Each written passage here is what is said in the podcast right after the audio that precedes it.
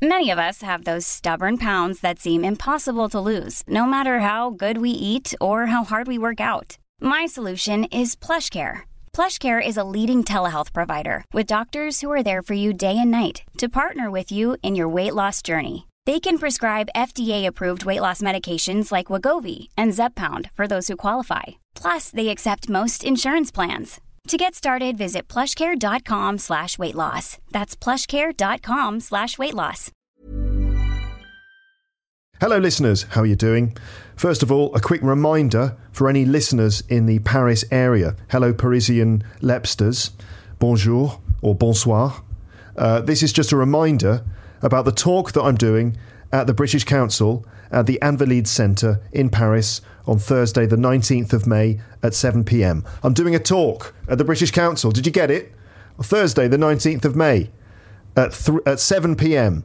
I'll be doing some storytelling in front of a live audience, and you can be there if you want. It'll be sort of a mix of stand up, storytelling, and podcasting all at the same time, as well as a social gathering afterwards with a few drinks, all in English, of course. You can drink wine in English or soft drinks if you prefer.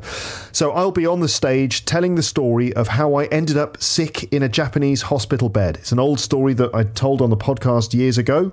I'm actually going to do it in front of a live audience. Um, yes, I ended up sick in a Japanese hospital bed. I didn't know why I was there. I just knew I was really, really sick. I was scared out of my mind. For some reason, I thought I was going to die or something. I didn't know what was going on. Now, that sounds quite scary, but the idea is to make the story funny and entertaining. And it's a true personal story of travelling, living in another country, and how things can sometimes get completely lost in translation, leading to some rather dramatic experiences.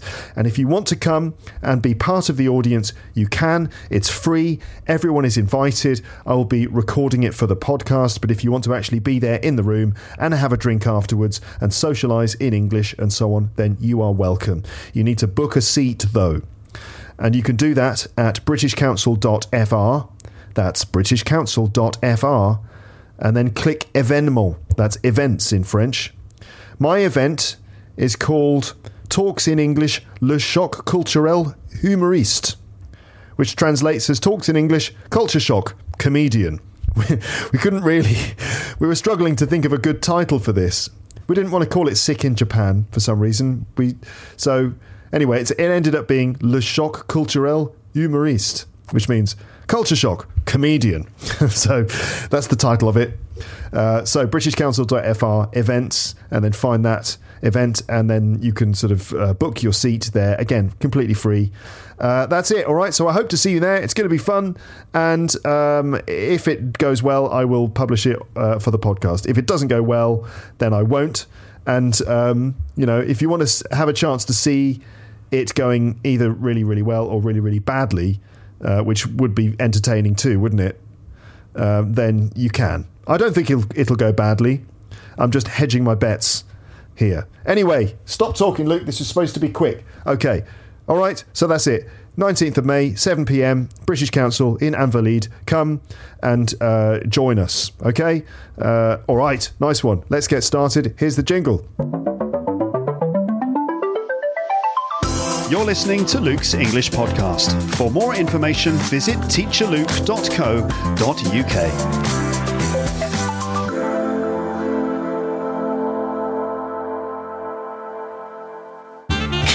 Hello, we're talking about language. Sit down, let's have a chat. A bit of a chat, sir. A bit of a chat, yes, Doctor, just a bit of a chat. What about, sir? About English as a global language. this is a conversation. Yes. I would like to talk to you. Okay, let's talk. Let's have a quick conversation, huh? What do you think? That's what we're gonna do. We're gonna have a good time. We're gonna have a Conversation. About language. Hello, everybody. Welcome to the podcast. Today I am joined by Gabriel Clark. Uh, Gabriel is an English teacher from England. He has a podcast and a blog for learners of English. It's called clarkandmiller.com. Uh, Gabriel has worked in lots of different places. He has a master's degree in, in teaching English and applied linguistics. Uh, last year, Gabriel invited me onto his podcast. That's called the Clark and Miller Podcast. And we talked about comedy, humour, joke telling, the social side of humour, different comedy shows, cultural differences. It was really good. Uh, you can listen to it. It's episode 28 of the uh, Clark and Miller podcast. And then I recently saw Gabriel on Zdenek's podcast. And I thought, ah, that reminds me. I must invite Gabriel onto this podcast for a bit of a chat, just a bit of a chat. So uh, let's do that. So, hi, Gabriel. How are you today? Pretty good, pretty good. How are you doing, Luke? Very well, thank you. Very well, thanks. Um, fine. I was just thinking that uh, this is maybe the hairiest uh, interview I've ever done. Yeah, I, I, I, I, I like the beard. Yes, I've got a bit of a. It's cool. I'm, I'm going for a sort of an Arctic explorer look. Yeah, it's good. I can't, I can't grow a beard. I just look like, um, well, a mess. Um, why? What, why can't you grow a beard? What do you mean? It's just patchy. You know, some bits grow, some bits don't. I can't. The bit in the middle here doesn't grow, so I can never. I can never get a Hitler tash, which is great. Um, yeah, but um, yeah, no, it's just just a mess. It's just some bits are and some bits aren't. Hmm. Just, yeah, horrible. Yeah. And yeah, Yeah, yeah. So, so that that happens with some people. Like when they grow a beard, it sort of ends up being a bit patchy. It's odd that I yeah. don't know why. Yeah, it just it looks terrible. It looks really awful. Yeah, you're pulling it off though. You've got it. Like everything, you don't have the patchy thing. It's yes, all it's all right, isn't it? I'm going. It's a sort of an Obi Wan Kenobi kind of thing, Mm-hmm, actually. Um, Sort of episode uh, two, uh, like uh, Attack of the Clones era Obi Wan Kenobi. where they started not being terrible again. No, no, they were still terrible. I mean, those first bad, three, they were- they were- those first three prequels were still pretty. It's all a matter of opinion and, and stuff. But This uh, is, this for is me, a sensitive topic for many. I'm okay with bits of two, even though some of it's awful, and most of three is okay for me. for me, the bits of two that I think are okay. So, ladies and gentlemen, we're talking about Star Mm-hmm. Here Wars, just in just in case you, you hadn't noticed. Um, for me, uh, the bits of two that I like are the bits with um, Jango Fett. The bounty Mm-hmm. hunter, uh, when uh, Obi Wan goes to this mysterious place, Mm-hmm. and he uh, he sort of finds this this uh, strange bounty hunter called Jango Fett, played by Temuera Morrison, who is Ooh, brilliant. that's good. I didn't. Yeah. I didn't know that. Yeah, cool. Uh, yeah. and uh, and then there's like a fight between him and Jango Fett. and yeah, yeah, cool. But the location is so cool. It's like this ocean planet, stormy ocean planet with these sort of uh, buildings coming out of the water. Yeah. When I think of episode two, like I have to think of two things: one really, really cool, and one really, really bad. And that's the cool thing I think of that that setting, that whole bit. And what's the really really bad bit? Oh, it's the amphi, not the amphi, the Roman Colosseum style fight where everyone's fighting each other. It's a big mess, CGI everywhere. Um, no, it's horrible, terrible. Isn't Yeah. there? Isn't episode two the one with Anakin Skywalker and Padme, and they're on an island together, and uh, he they have that conversation, and the dialogue is just so terrible. He's like, "I hate sand." It's coarse and rough, and it gets everywhere. And she's like, "What? What do you mean? It gets everywhere?" Well, I'll show you later if you want, Padme. It's like democracy. yeah, yeah, he's he's pretty awful. I can't remember that scene. I have block, block, blocked it from my memory, or um, it's just like every scene that guy is in is like that because he's he's he's awful. so He's wooden, awful. very So wooden. wooden. I don't like sand. It's coarse and rough and irritating, and it gets everywhere. Not like here. Here everything is soft and smooth.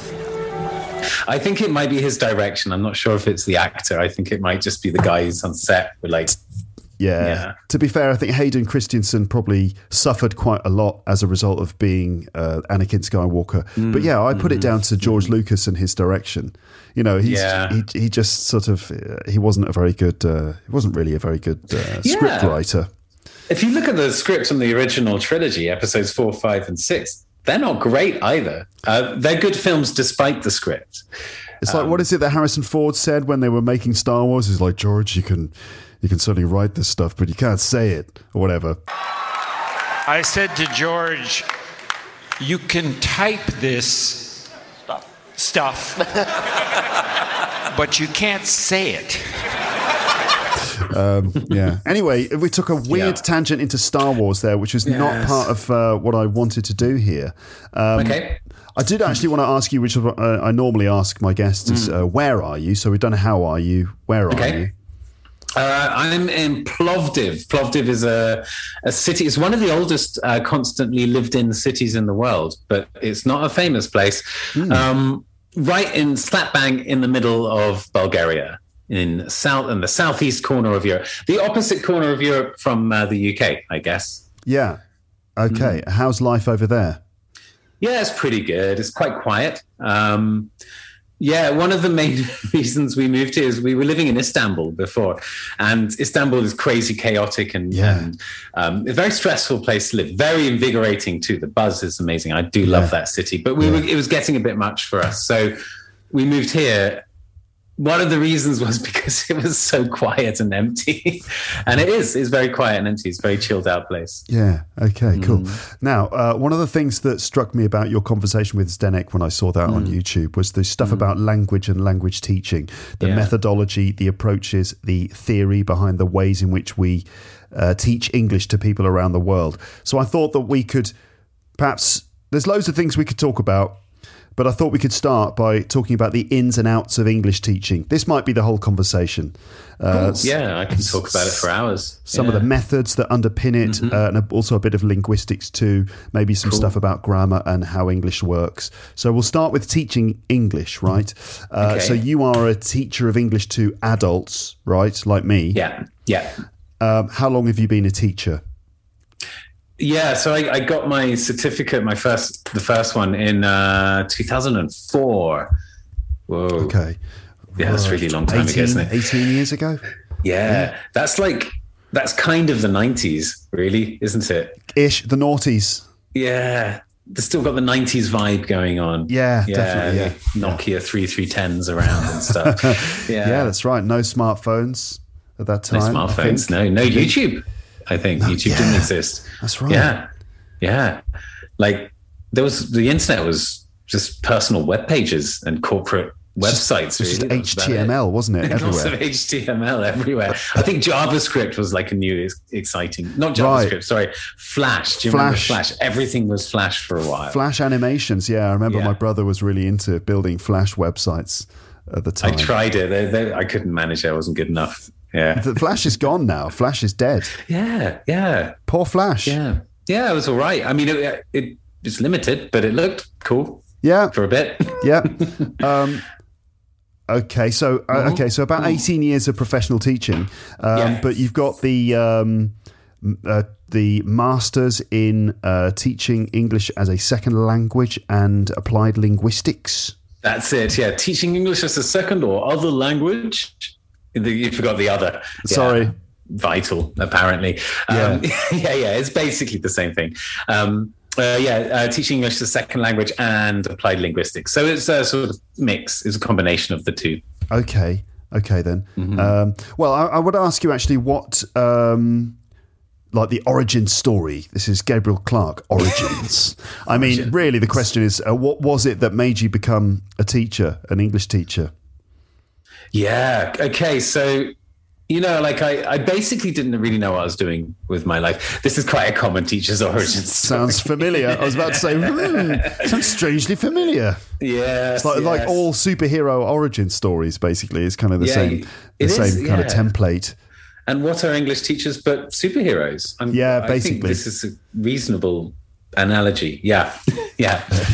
So, like every superhero teacher, I was, yeah, I didn't really know what I was doing. I, I was sort of just in my hometown of Brighton. Um, like you hit your 20s and you, you all that energy and excitement of being like 18 and 19 and 20 becoming an adult being allowed to do things and no one really and people respecting you and you know it's such an incredibly exciting time and you're just like riding on that wave for a while but then it starts to kind of you just get used to it and you start slotting into the sort of existentialism of adult life Yeah. and then you're just like oh what am i doing with my life and i just realized i really hadn't really I wasn't doing anything. I was just sort of living on a normal. I had had a job as a sort of caretaker at a church and community center. Um, Mhm. going home, hanging out with friends at weekend. That was it. And um, I wanted to do something more because I knew I was like smart guy. So Did you? Did you? You went to university. You did a degree. I did, but I dropped out. I dropped Ah. out of uni. Yeah. What was your degree? Uh, it was in English and multimedia. It was Ooh. a very strange combination. Multimedia is not really a thing anymore, but it's like Flash and stuff like that. Right. Um, HTML, website design, all that sort of okay. stuff. Yeah, the more And- arty side of all But you dropped out. Which university was it? um, Chel- uh, the University of Gloucestershire, Okay. which was uh, in Cheltenham, In the Cotswolds. in the Cotswolds. Yeah, Middle England. Can I ask why you? Dro- England. yeah. Why did you drop out? Oh, I I was just in my. I just it was wasn't the right time. I was in my early twenties. I didn't Mm. want to really be doing that. I, I'm not sure it's the best time for people to be at university. Yeah. that time when everyone goes to university. I scraped, I scraped through and pulled, you know, kind of got Mm. something in the end. But yeah, yeah, I could imagine myself. where doing did you go? I was in Liverpool, uh, Liverpool, Oh, John, cool. That's good- Liverpool, John. Moores. Yeah, uh, well, it's John Moores. So John Moores, not okay. not Liverpool University itself, but Liverpool John Moores, which is good. I was in the the uh, heard of it. communicate creative and communicative arts. I think it was called the department. It Oh, was cool. actually a really good department. That's really cool. and I did Yeah. uh, media and cultural studies. But yeah, when I'd finished, I was like, Mhm. oh, I don't know what to do. It was a kind of a crisis. I had no idea what to do with my life, and I was Mm. Yeah. lost. I think it's common. I think a lot of people get that. I think when you finish school, you shouldn't be allowed. No one should go to uni until like about two years of work life, and then Yeah. you're way better informed. You, you have a much better like ability to be able to judge whether you should be going to university or not. And Yes. if you are the sort of person who should be going to university, you're going to be more motivated to go to university. Yeah, that's true. Well, it doesn't Okay. work like that, unfortunately. So, so, you dropped out of uni- university. You were a bit sort of Mm-hmm. Yeah. um, a little bit at a loose end, sort of thing, Yeah. and then and so and so, why English teaching? Yeah, it was, it's such a cliche. I mean, it's it's a bit like a comic book. Actually, I said, one day I was just reading the newspaper and I saw an advert for the CELTA, you know, the Cambridge Yeah. examination, the Cambridge certificate, that is the the springboard, the starting point for for most teachers. Um, as soon as I saw it, it was like, oh my god, yeah, this is what I should be doing. This makes so much sense. I'm I'm smart. I, I'm sociable. Um, I'm into language. Like, yeah, this is great. My dad used to work for the British Council, um, not as a teacher, more in a sort of um, diplomatic role. But um, Yeah. but yeah, I mean, I've got the, I've, I've grown up with around English teachers um, because they were always coming round to the house and stuff like that. Yes, so yes. yeah, it was it was as soon as I saw the advert, it just it was like yes, this is it. It clicked. It was like a calling. Yeah, well, Yeah. great. Priests and superheroes and English teachers, they they get callings. Right. Yeah, yeah. and then and then after a few years, you then decided to do the masters. But um, no Mm-hmm. Quite delta. You haven't you haven't done the delta. I didn't do the Delta. No, I was considering it a few times, but I watched I watched friends do the Delta and do module two, and I've lost friends to the Delta because they've gone completely mad. Um, They came back, everyone came back, but yeah, during module two, people just lose their completely lose their minds. Uh, So for for those did people listening, yes, I've done it. Yeah. Oh. So so those people listening or, or watching this, uh, the Delta is the diploma in English language teaching to adults. It's the second qualification. It's a sort of a higher diploma.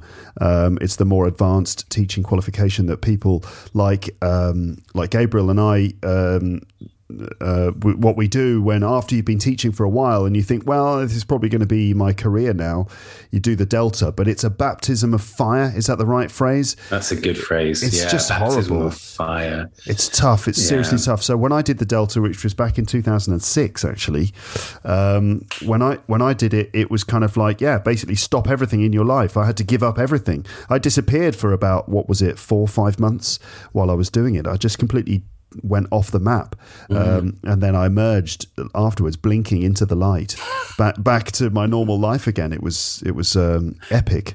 It's really difficult, isn't it? It's inc- it's so tough. It's really Mm-hmm. really hard. It's like much harder than I'm sure other equivalent qualifications in other fields. Somehow the the, the delta is just like punishing. I think it's more difficult than the masters, and it's in terms of I think in terms of like credits and stuff like that. It's about half a masters, so it doesn't seem very fair that it's more difficult. And can I ask you, does did it? Do you feel that it made you a better teacher? Absolutely, afterwards. actually, Yeah. yes, I really It did do. the job. I really, it really did the job. In fact, Mm-hmm. it sort of flicked a switch somewhere inside me, where particularly the exam actually was the thing, and I did quite well at the exam. I was better at the exam than, than the other parts. I don't know if they still have an exam. Do they? Oh, I have no idea. I haven't looked into the Delta Okay. for a long time. because I know it has changed a bit. But uh, but the thing about the exam was one of the tasks was they would give you a. Um, uh, some resources. They'll they give you a text, and it could be a newspaper article or whatever, just something. Even if it was, they actually, it, I remember in my exam I had a mobile phone uh, contract advertisement. An advertisement. It was like a two-page spread of an advertisement for a mobile phone, and the the exam basically what you had to do was you had to adapt the material and turn it into a lesson. Oh, so you had to outline the group that you were teaching and their Mm-hmm. needs and their language, their profiles and everything. And then you had to explain exactly how you would adapt this resource into a lesson with them and then write the lesson plan. So that was basically about converting something, usually something you find in the newspaper, and turn it into an English lesson. And in your case, it was a mobile phone ad. I had a mobile advert. phone advert. Yeah, that's right. With a step step by step, there was like a flow diagram of like how to do this, that, and the other, and different options, and some sales language and stuff like that. And um, and that just really got me. And then the summer after that, it was probably a bit sad, but I was in, I was fully in English teaching brain mode. That's not a technical term, but It should be. should be. It is now. Yeah, it is now. We've made two people makes it a term. Yeah. It's official. And so I was just, and, and I remember I was moving into a new flat and I spent about four weeks, four or five weeks living in a little room with nothing in it. And all I had was like the newspaper or just like uh, stuff I found in magazines. And I was actually writing lesson plans in my free time. That's what it did to me. It kind of, it broke me. And I was just Lesson like, plans for lessons that would never happen. yeah, exactly. Just like creating, I just kept creating material and material. Um, oh my god! So yeah, I think it helped. I, d- I really do. It was like They know training. they know what they're doing. The guys who design those courses, they really Yeah. know what they're doing. I think I may even go uh, as far as to say that the Delta probably makes you a better practical teacher than the Masters does. Yeah, I think so the what- Masters is much more theoretical. It's a lot more, well, it's, it's academic, I suppose, less practical. What are some of the things you remember doing in the Masters? What kind of sticks in your memory? Oh, so much sticks in my memory, but it was all um, it was all sort of me facing rather than any student facing stuff because it was all about discovering stuff about language and language teaching as well. So yeah, to some extent, by extension, by extension, like student facing stuff. But what I remember most was just discovering things about language, about teaching, about language acquisition. Um, and just find learning so much stuff. It's, sorry, that's all very, very vague and abstract. Examples. Okay. Um, I did a podcast on this, like one of the first pod. I, in fact, this is what made me want to become a podcaster was doing things like dot, dot, dot, and uh, Grice's Maxims. Uh, you've Grice's across- Maxims. You've come across this, right? Well, I actually came across it. You talked about this with with uh, Zdenek, but this is good. This is Oh, good stuff. yeah, he brought it up as well, yeah, didn't he? Grice's maxims. What what are they? Okay, so uh, back in the 70s, 70s was a really interesting time for linguistics and language teaching. Yes. Uh, lots of mad, interesting stuff. Really. So all the crazy methods they all came out in the seventies, didn't they? yeah, yeah. I actually have a list of, Mm-hmm. of I have a list I think which is in um, sort of chronological order of different teaching methods. So I was going to sort of throw some of these terms at you and we could talk about them. But but carry on and we'll come to that yeah, in a minute. Let's do that in a bit. Yeah, that Yeah. sounds fun. Um, but yes, okay. So we've got Grice's maxim. So this was um, uh, the linguistic philosopher, I suppose, is the term. And he talks about the cooperative principle. So the cooperative principle is basically an abstract term for our agreement. We are talking right now, and we have basically agreed to make sense to each other. That- That's a sort of philosophical basis of language, right? And um, uh, and he identifies. Um, my God, am I going to forget everything? It's five maxims, isn't it? Hold on. Grice you- is spelled check? R Y C E. Oh, I think it's I, but you Okay. know, I'm not even sure of that. Hold on. Seven yeah, yeah, or yeah, five? It- it- apparently, it's been in the Big Bang Theory. Has it? Okay. Yeah, apparently. So hold on. Cool. Uh, f- four. Oh, wait a minute. That's not a good website. I may edit these these bits out. Conversational maxims. Okay. Da, da, da, Yes, da, da, those da, are- da, da. So the maxim of quality, the maxim of quantity, uh, the maxim of relevance, and the maxim of manner. Um, by by the way, everybody, a maxim, right, um, would be a sort of a principle. It's a um, principle. It's not a rule. That's kind of important. The important thing. It's not a rule. Yeah, it's a sort of a guideline for the for for the for good behavior or the right kind of behavior.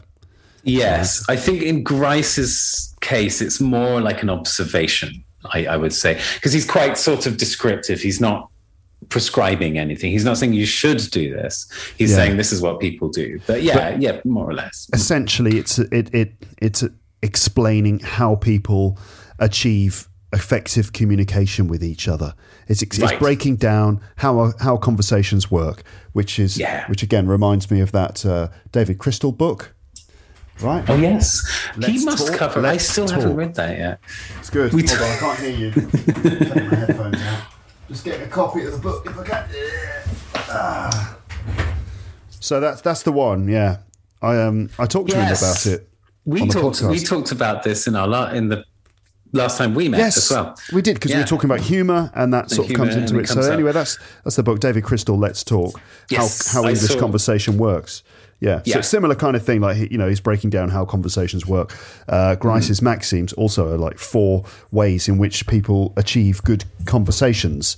So yeah, the first one is um, the maxim Mm-hmm. Quality. of quality. Yeah. quality. So basically, this is about lying or um, saying stuff you're not, you don't, or talking about something you don't really know what you're talking about. Um, yeah. So uh, you can basically, if you break uh, th- this quality, you're you're lying. Yeah. If I say my name's Brad Pitt. Um, it, it's not true. so there you go. There, I've broken the, the, the maximum of quality. So yeah, there has to be a certain level of like um, what's the word for it? Uh, yeah, quality or um, hmm, that's not the right word I'm looking for. Anyway, a certain sense of truth or there uh, a value to what you're saying, and Yes. it's not just Values gobbledygook or false. yeah. The gobbledygook falls under another maxim, but yes, it's not false. Or like, uh, for example, David Crystal is is drinking tea right now. You know, he might be, but I don't know that. So my Yeah. assertion is, I like this word value. Yeah, it doesn't really have any value. I have no no way to know that. Yeah, but there's an agreement that we are basically going to be telling each other the truth, and that we're we're, we're we're working together, you know, in a sincere uh, sort of way. Yeah. Yes. Okay. It gets fun when that agreement starts getting weird, but uh, the maxims very quickly. Quality, yes, about lying. Quantity, not giving too much information, not giving too little information. Basically, Yes. getting the balance right there Yes, is self-explanatory. Yeah. Uh, relevance, also self-explanatory. If you start talking about bicycles, if and then I just say, "Oh, like that bird's nice," um, I mean flying bird. I don't speak like that about women. Oh, that bird's Oh, nice. bird. Oh, got a nice, nice head. Um, yeah. Yeah, no, no, no, not a 90s lager lout. Um, yeah, so um, being relevant to the conversation helps us communicate better, Yes, right? yes, yes. Yeah. And then Okay. the last one was manner. It's a bit of a misleading term, I think, because gobbledygook, you know, just saying nonsense, just go blah, blah. Blah, blah, blah, blah, blah. Yeah. Rah, rah, rah, or just murmuring, not really making stuff very clear. Um, that's that's breaking um, the quality of manner. It's about trying to be clear so that people Being can clear. actually understand you. All right, that, that seems kind of pretty straightforward, really. You've got to be clear, you've got to be relevant to what the conversation is about, you've got to, you shouldn't talk too much or talk too little, and, um, you know, you should be saying things which are true, that are um, intended to help the conversation in a sincere kind of way. Those are pretty. I mean, So far, know, so good. So Pretty far, obvious, it's pretty right? simple, obvious stuff. But what what happens when these rules Okay, get broken? gets- well, what I find, yes, well, there's breaking and there's flaunting. Um, I guess the flaunting is what makes it really interesting because we don't really talk like that all the time. We don't completely rigidly follow these maxims. Um, we like we're very playful. We um, we make we add emphasis by by providing too much information. Sometimes by omitting information. We read between the lines. A lot of politeness is indirect, so we we we kind of flaunt these maxims all the time. If um, I know if you say something like, uh, "Did you take the rubbish out and get some coffee?" You can say, "Well, I, I took the rubbish out." what are you saying? You're saying that you didn't buy coffee, right? Right. Without saying it. Right, right, right, right, right. Okay. the yeah, or of pragmatics. Yeah, that's pragmatics, yeah. and that's that thing mm-hmm. where you can say one thing but you mean something else. Mm. Uh, oh yeah, sarcasm. Is, where it's or, or, sarcasm, or even just like sort of saying, uh, "Oh, oh bit chilly in here, isn't it?" Mm. And what you mean is, "Can you close the window?" Or, or, right. or if like, "Oh, I really fancy a biscuit." Oh, if only someone had a biscuit right now. And mm. what you mm-hmm. really mean is, "Can I have one of your biscuits?" Or, or even more remote. Th- there are even more remote examples. Yeah, yeah. Of that. Yeah. Uh, so that's yeah. where it seems to be irrelevant, or maybe yes. uh, something like that. But there is a a sort of uh, a point to it. And we're flaunting maxims. Flaunting. So flaunting. It's a good word, isn't it? It's like intentionally breaking a rule mm. on purpose. It, f- feels teasing almost. You're like teasing the maxims, flaunting. You're in, no, yeah, in, intentionally breaking the rules in order to mm-hmm. kind of um, uh, yeah yeah, but in a, sort of in a sort of you're displaying the fact, you're proud of the fact. This word flaunt for me feels that you're you're breaking the rules, but you're also going, "Hey, I'm breaking the rules." Uh, okay, you know okay. I mean? It's not like flout. Sort of it's showing, not flout. Showing, oh, maybe that's why I'm getting confused with flout, aren't I? Uh, how do we spell flout? F L A. Two very qualified F L O U T. F L O U T.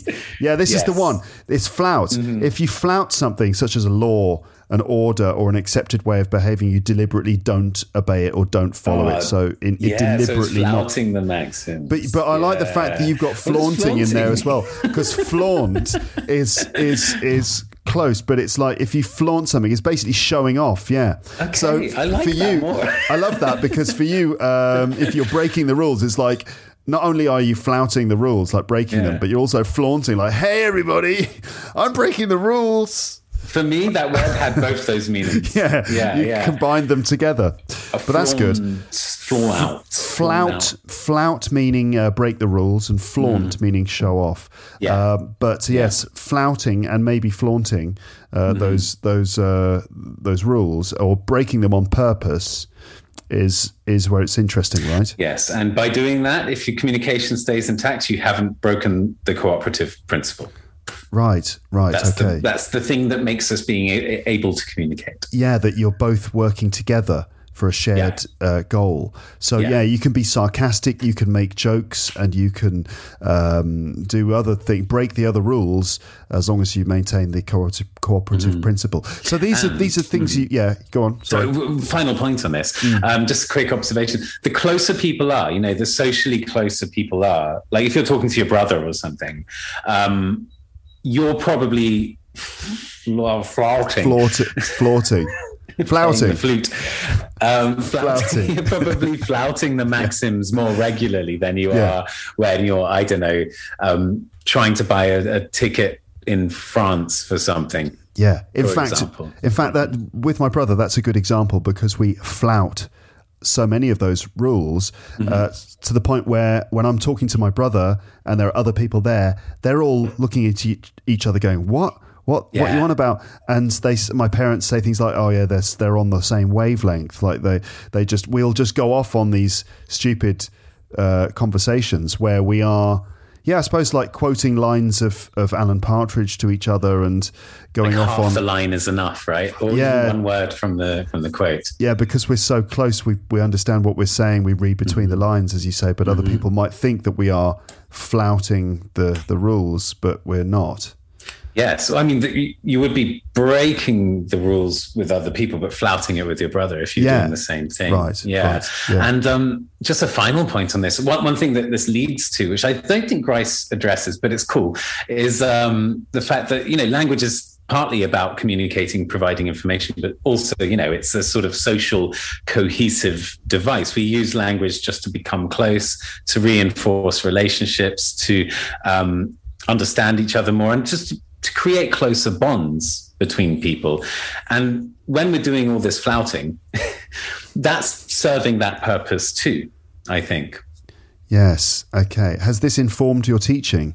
Sort of- well, this is a good question. I wanted to ask you. This this stuff is all well and good, isn't it? But can this really help when it this, comes to teaching and learning a language? This shows the difference between doing the masters this master's in TESOL and uh, mm-hmm. uh, and applied linguistics and the Delta because yeah. the Delta it's all about just applying it in the classroom. It's all about the classroom, whereas yeah. yours was all more about the theoretical stuff. So, is there any application of this? I don't know really. The only things that I can think of are teaching speaking skills and conversation classes mm-hmm. and stuff. I think, I where think that you, stuff is valuable. Yeah, mm-hmm. you do sort of certain types of turn taking where mm-hmm. you, you're trying to train the, the students to respond to what the other person has said and sort of collaborative communication. And, you know, it makes me think of maybe parts of the is it it's yeah cambridge exams where you have to do tasks mm-hmm. with other people yeah. and you've got to work together and the examiners are looking for your ability to basically follow all those maxims and yeah. work together uh, to you know achieve something and it's it's there's there's a certain skill involved in maintaining all of those those things. Yes, I think with some again, everyone's different. So some students may respond. This is a meta strategy, isn't it? We're yeah. talking about meta strategies, and some students they don't really respond well to that sort of thing. Some students love it, um, and and it really helps them. And I think you know um, if you're teaching people who come from a sort of background that is different from what's expected from an exam for example. I, I example i have a lot of japanese students who are doing uh, the gbc test. Have you ever heard of this? No i've not. And i lived in japan it's for a while. Strange, i didn't hear about the gbc test. one. yeah it's an american test. Um, and it is yeah they get marked down on like lack of eye contact and things like that. It's oh. incredibly oh. incredibly rigorous. Um, yeah. and it's not culturally sensitive in my opinion i think it's it's it, you this is how you communicate like an american british right. people and japanese people we don't like eye contact so much no, it's hard for japanese people to communicate yeah. like americans when you think americans are hi my name's chad johnson you know mm. great to meet you they stare so deeply into you we got a deal we Come got on. a deal and slamming the table and like god damn it yeah. or like uh, you, you, have a phone call and then you put the phone down and you just go, yeah, at the end of the phone call. That's the Americans. Or, or, or, or, just any American movie cliche, like, you know, you know, we got company or anyway. Yes, yeah. Japanese people are generally a little bit less forthright. Yeah, so I, I have that. to kind of help them speak like that, speak like Chad. Wow, and, good um, luck. Yeah, so I think maybe a, in a situation like that, maybe these um, these sort of meta strategies could be useful um, because it's like, yeah, okay, so this is you have to identify a lot of these the problems they're having in being able to pass the exam as cultural differences, and you have to sort of say like, okay, the quant the, the maximum of quantity operates differently than it does in Japan, and you yes. sort of try and pick out how how they're different, and it's quite nitty gritty. It's quite laborious, but it can work. I in think. a simple sense, you end up in the classroom talking about things like turn taking yeah. and the importance yeah. of like, you know, I talk, then you talk, and, you know, and, and that we talk about the same thing, that you refer to what the other person has said. Mm, and this is kind of be how more you direct. Yes. so on. Yes, that's right. Yeah. And you take initiative and you don't leave long pauses, long silences, because that's a thing that, for example, in Japan, they tolerate silences in conversations a lot yes. more than they do yes. in France, for example, where I live. Mm-hmm. And mm-hmm. if you leave a French person uh, in silence for a while, they'll just like start vibrating and then shaking and then they'll explode. You know, like they can't not talk for a while. Um, yeah. Whereas Japanese people, if you you know you make them talk, they'll just sometimes I've seen Japanese people just sort of like disappear or just like crumble, and they just. Mm. I've had some incredibly uh, uh, arduous moments in lessons in Japan where it's like, okay, what do you think, Yuki? And Yuki just goes like this. Mm. You know, she just literally can't get the words out. She's too mm. shy, and and being mm. silent is like an, an, an acceptable alternative. It's, it's, like a safe safe space, yeah. safe zone. That it's them. okay. Yeah. You can just be silent, mm. and that's all right. But uh, yeah. for us, it's like no, no. That's just like this is like you're breaking some huge um, social maxim by just staying mm-hmm. completely silent. Like well, no one's going to really understand it. Everyone's going to yeah. think it's a big problem. Is yeah. Yuki okay? You know. Yeah. Yeah. Yeah. It's it's kind of crazy, isn't it? How how different we, we can be in social and communicative ways around Yeah. the world. Absolutely. Yeah. Um, yeah. Okay, so so the uh, the those Grice's maxims were just sort of something that stuck with you that, That was a, that's a far out example. That's why I like talking about Yeah. it. But it was also probably my favorite because it's just so fun to talk about. Yeah. Yes. Uh, yeah. Okay, so so what I did was in preparation Mm-hmm. for this conversation is I wrote down a load of different things that I remember from doing the Delta, and I'm talking about teaching methods and Yeah. other stuff relating to linguistics and, and teaching. And I've actually I've started with a big list of of teaching methods. Now I think you probably. I guess you, you you you read about all these things doing your masters, but um, we've got like the direct method, the grammar Mm-hmm. translation method, the audio lingual method, the structural approach, suggestopedia, total physical Mm-hmm. Oh, yeah. response, communicative la- communicative language teaching, Oh. the silent way, task based Mm-hmm. learning, the lexical approach, and Dogme teaching. Mm-hmm. Right. So let should we start at the start? The the direct method. Can you tell us about the direct method? what is Okay, it? This is this is the American military one, right?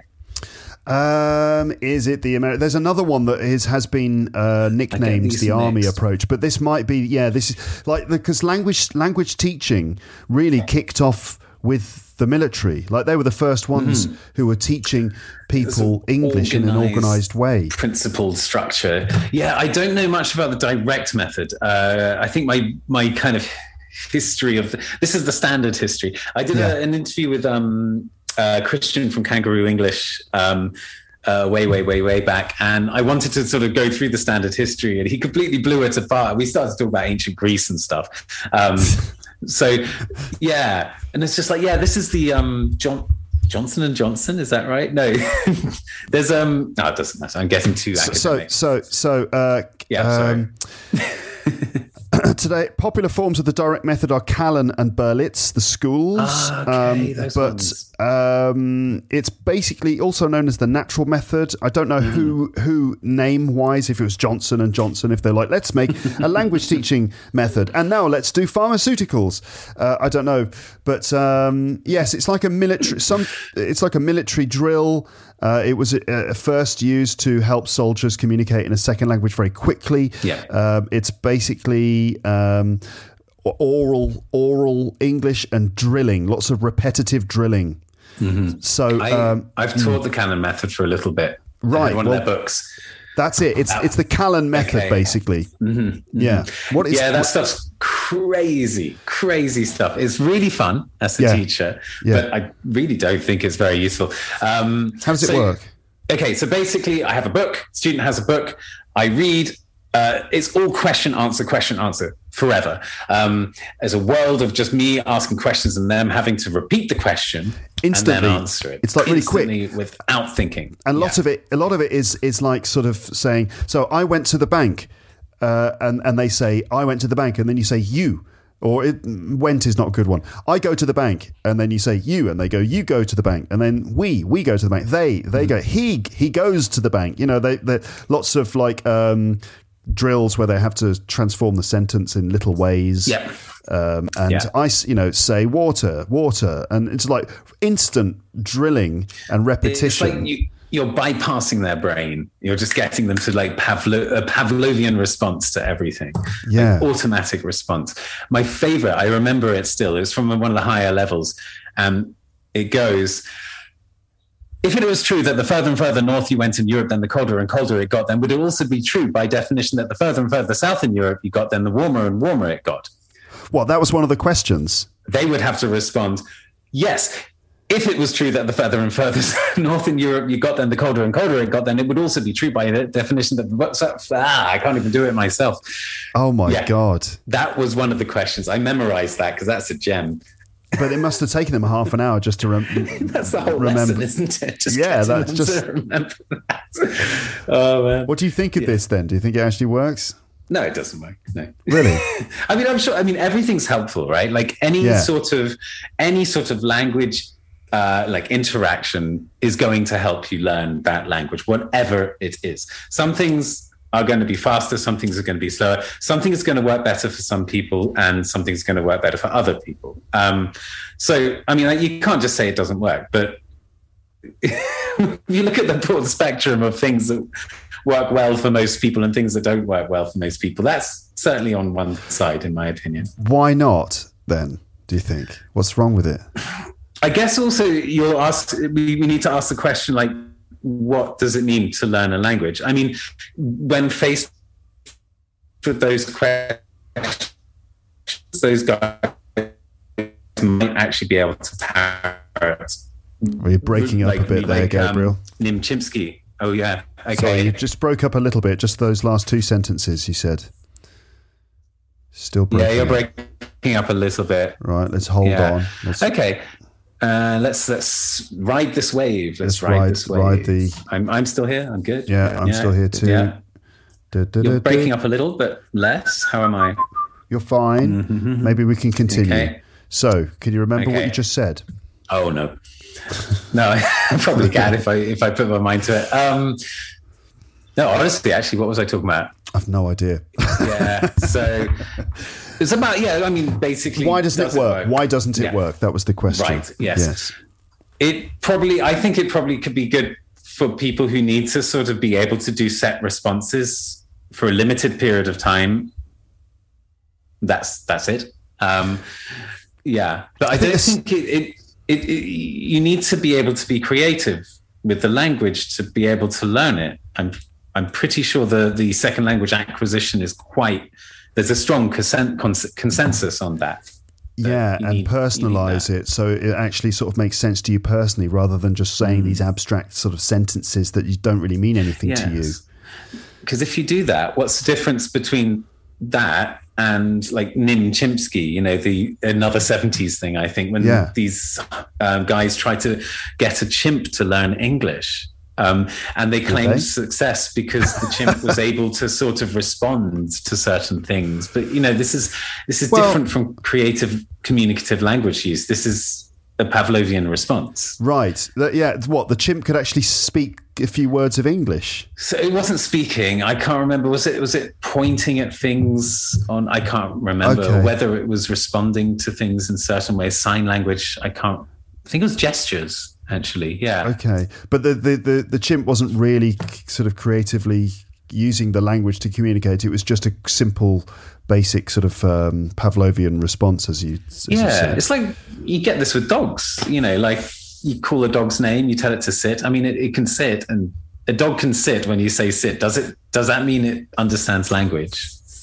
Oh, there's a deep philosophical Yeah, yeah. question for you. Well, yes, surely, yes, because if it's heard a sound and has decoded it as a as as as meaning sit down, and then it does it, then yeah, it's it Cool. is it's Okay. understanding language. Yeah. then we can then we can say that yeah sure okay then the Callan method's fine yeah so is um so is um the audiolingual method as well which is sort of related based on the same sort of principles these are behaviorist principles Yeah.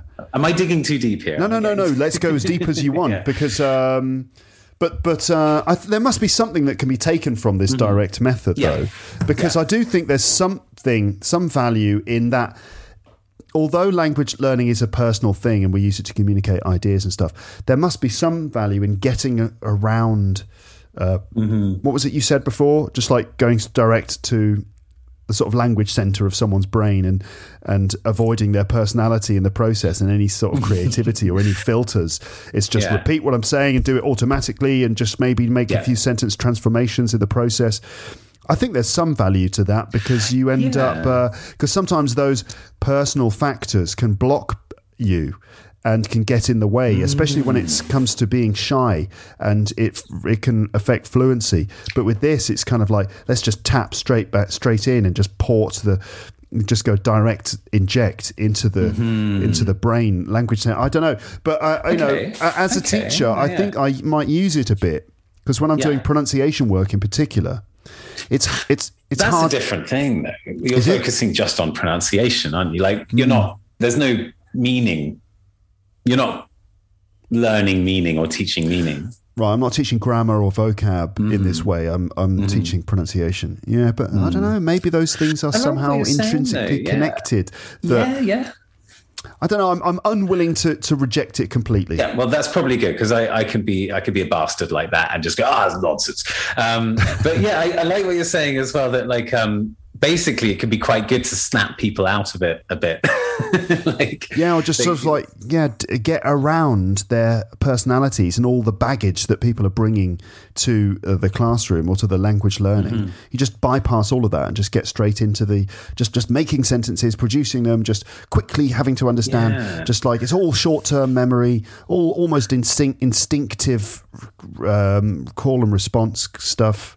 I suppose the hope of of a lot of these sort of behaviorist language theorist guys who were there, like in the fifties and so on, nineteen fifties, um, were would be maybe that like you you have this automatic like response, call and response sort of reaction, um, but then later as the, as the students start using the languages in their own lives, they they can take that as a basis to start like negotiating meaning and, and doing all these other things that are a bit more personalized. Yeah, you so, need a, you need a certain yeah. level of automation in mm-hmm. speaking English where you know, where you just need to do things without thinking about it very much. Like mm. compare that to studying grammar, and there's like other methods, uh, like grammar translation Ooh, or structural yeah. approach, which mm. is all about understanding the way that, if you know, the, the, the concept being, if you understand the grammar and the way that language is is structured and the sort of rules that dictate that, then that's the key that will allow you to just enter the garden of English. You know, and you can just use these rules and always apply them. Um, um, it's very Chomskyan. yeah, one, and that yeah. that that can really screw with people's heads. Where it's mm-hmm. like, wait a minute, this is I'm talking about a past action, but the period when the action happened was finished, and so there's no connection to now. So our present perfect tense is not appropriate in that situation, especially since we know exactly when it happened, and stative it's a short. Verb, it was a stative verb. It was an action verb, and it was short. So uh, it past, repeated. It was repeated. So past. Oh, repeated. Okay, past continuous tense. Yeah, if, no, if, it was interrupted by another action which happened after involve, the other one had already yeah, started. Yeah, and so that, there was that, an armadillo in there somewhere. So all that stuff is incredibly uh, complicated to process mm. when you're mm. essentially trying to yeah. talk in an in, intuitive, instinctive way. And when when we started, because I think when did you start teaching? Did 2001, 2001 around mm-hmm. the same so time around the same time yeah. so our training probably we probably have the same sort of era of teacher mm-hmm. training and yeah. we this is a lot of what we were taught wasn't it like you have to sort of teach structural um, even though language teaching was mostly like communicative, the communicative language teaching, there was still a lot of the structural stuff around. Yeah. Everything was focused on tenses and grammar yes. and, yes. and stuff. And also, there was uh, certainly the idea. And I don't know, again, I'm sorry, listeners, that this is not quite academic enough. I don't know if this is not academic enough or if it's too academic. I'm not sure which one it is. Uh, probably a bit of both somehow. yeah, yeah. But I don't remember who it was who did the research and came up with the conclusion.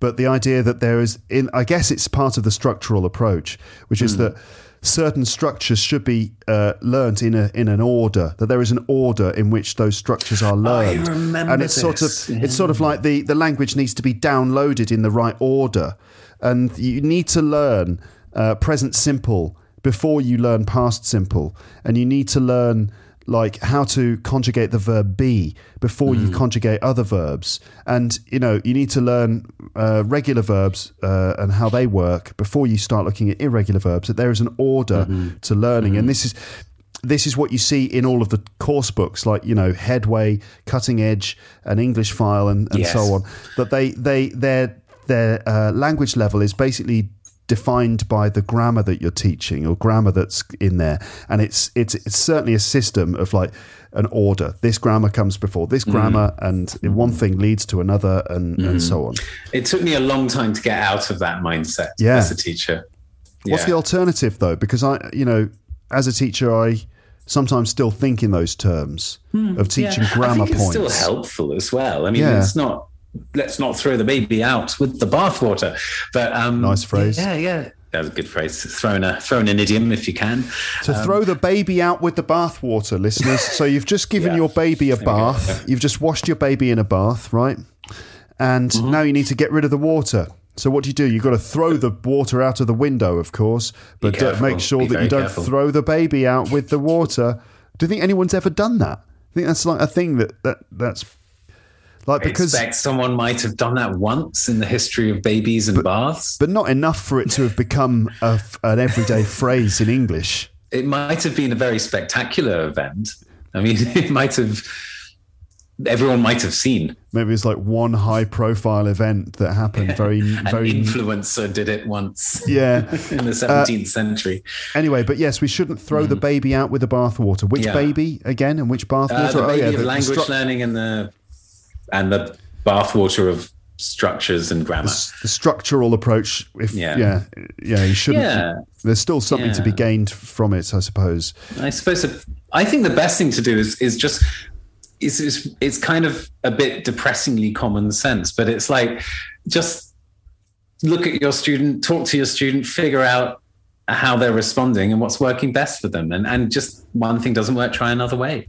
Hmm. Uh, Some some people really do respond well to that sort of grammar structuralist approach, and cool, good on them, and great because that that's an easy thing to teach, which is probably Yeah. one of the reasons it stuck around for so long.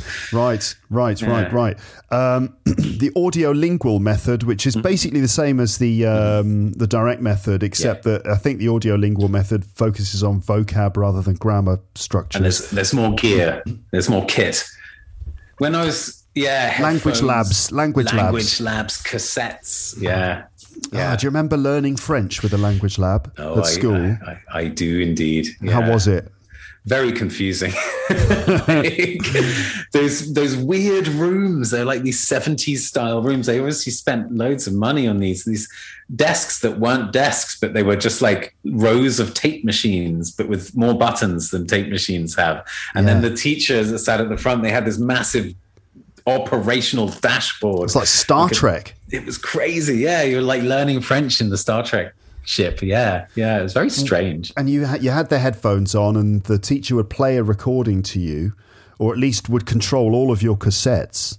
Because they Yes, were the cassettes that would start turning in front of you, and you would basically listen and repeat to the what was to what was on the recording, and then you could go back and listen to yourself. But we discovered, like my friends and I discovered, that you could basically overdub. Um, uh, with the tape players. so we were just constantly overdubbing, and I think it was possible to like even like get into your partner's uh, recording and overdub on them and stuff. So, So, we, you, you hacked it. yeah, we didn't You- learn any French. hacked French. the language. I, I, I learned more about like record sound recording techniques than I did about Mm. learning French from that. So Possibly a more useful skill. Not possibly France, not at the moment. did do. Not at the moment. Now I now I need to learn French. Uh, we've got others. We've got like um, so. I guess when we start to get into the sixties and seventies, that we Yeah. start to get the more weird and wonderful methods. Like like Yeah. for example, we've got Suggestopedia. Do you know about that? Oh my god, yeah! I actually trained uh, under Suggestopedia before I did my masters. It was like the first thing I did that got me out of this sort of regimented, like how I was trained in the first place, sort of thinking. It started making me think about language teaching in a more like broad way. So yeah, it's zany. It's crazy. Um, Suggestopedia is really zany. Yeah. Is there a good idiom for this? It's uh, I don't know. Uh, it's it's uh, that's kooky. just Quirky and words, just words, not idioms. Yeah, it's words. it's crazy, zany, wacky, goofy. It's a bit uh, off the wall. Off Oh, the there, wall. That's there an you go. idiom. It's a bit off Yeah. the wall. Bit off the wall. Um, it's nuts. Um, It's bonkers. Yes, bonkers. yeah, loony. Yeah. Um, yeah. So, I mean, after all this stuff we were talking about before, there was all this humanistic stuff. So, not humanistic, uh, behaviorist stuff, right? Like the direct method. And this is this idea that you can just tell someone to do something and they do it and they've learned a language um, just by repeating, Right. by exhibiting the behavior of of of language.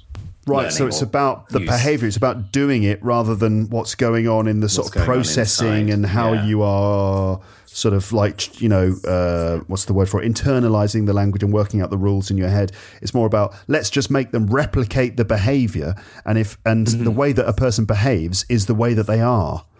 Uh, this is behavioral psychology. We are how we behave. Yes, empty vessels to be filled, and the result is in the exhibition of behavior. Yeah, yeah.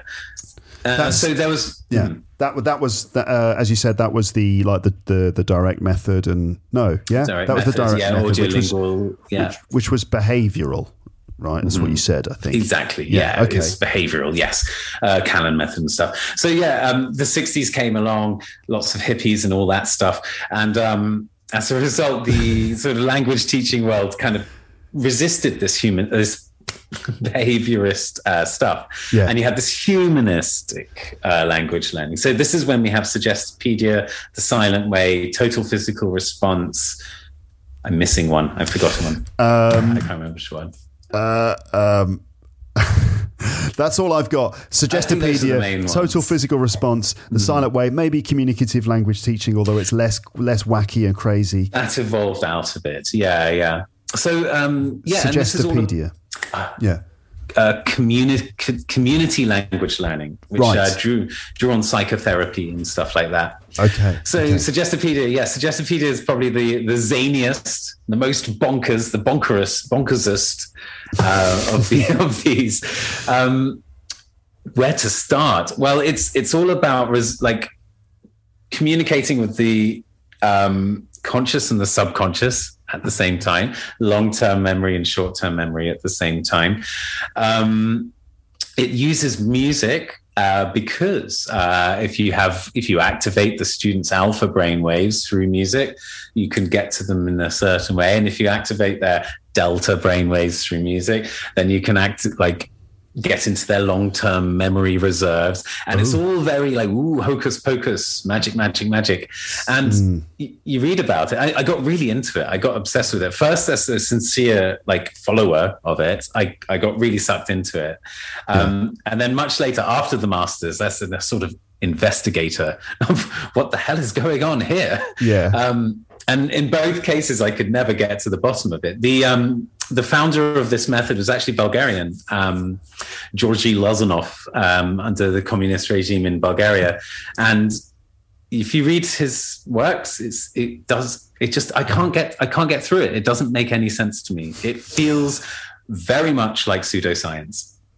Bit That's all I'm saying about Woo-woo, it. It just as they say. It feels woo woo. I would love to be corrected on that because but I've I've just looked and looked and I can't find anything solid. It, I'm just it's look- just stuff that sounds good. Looking at a basic uh, summary of it here, Yeah.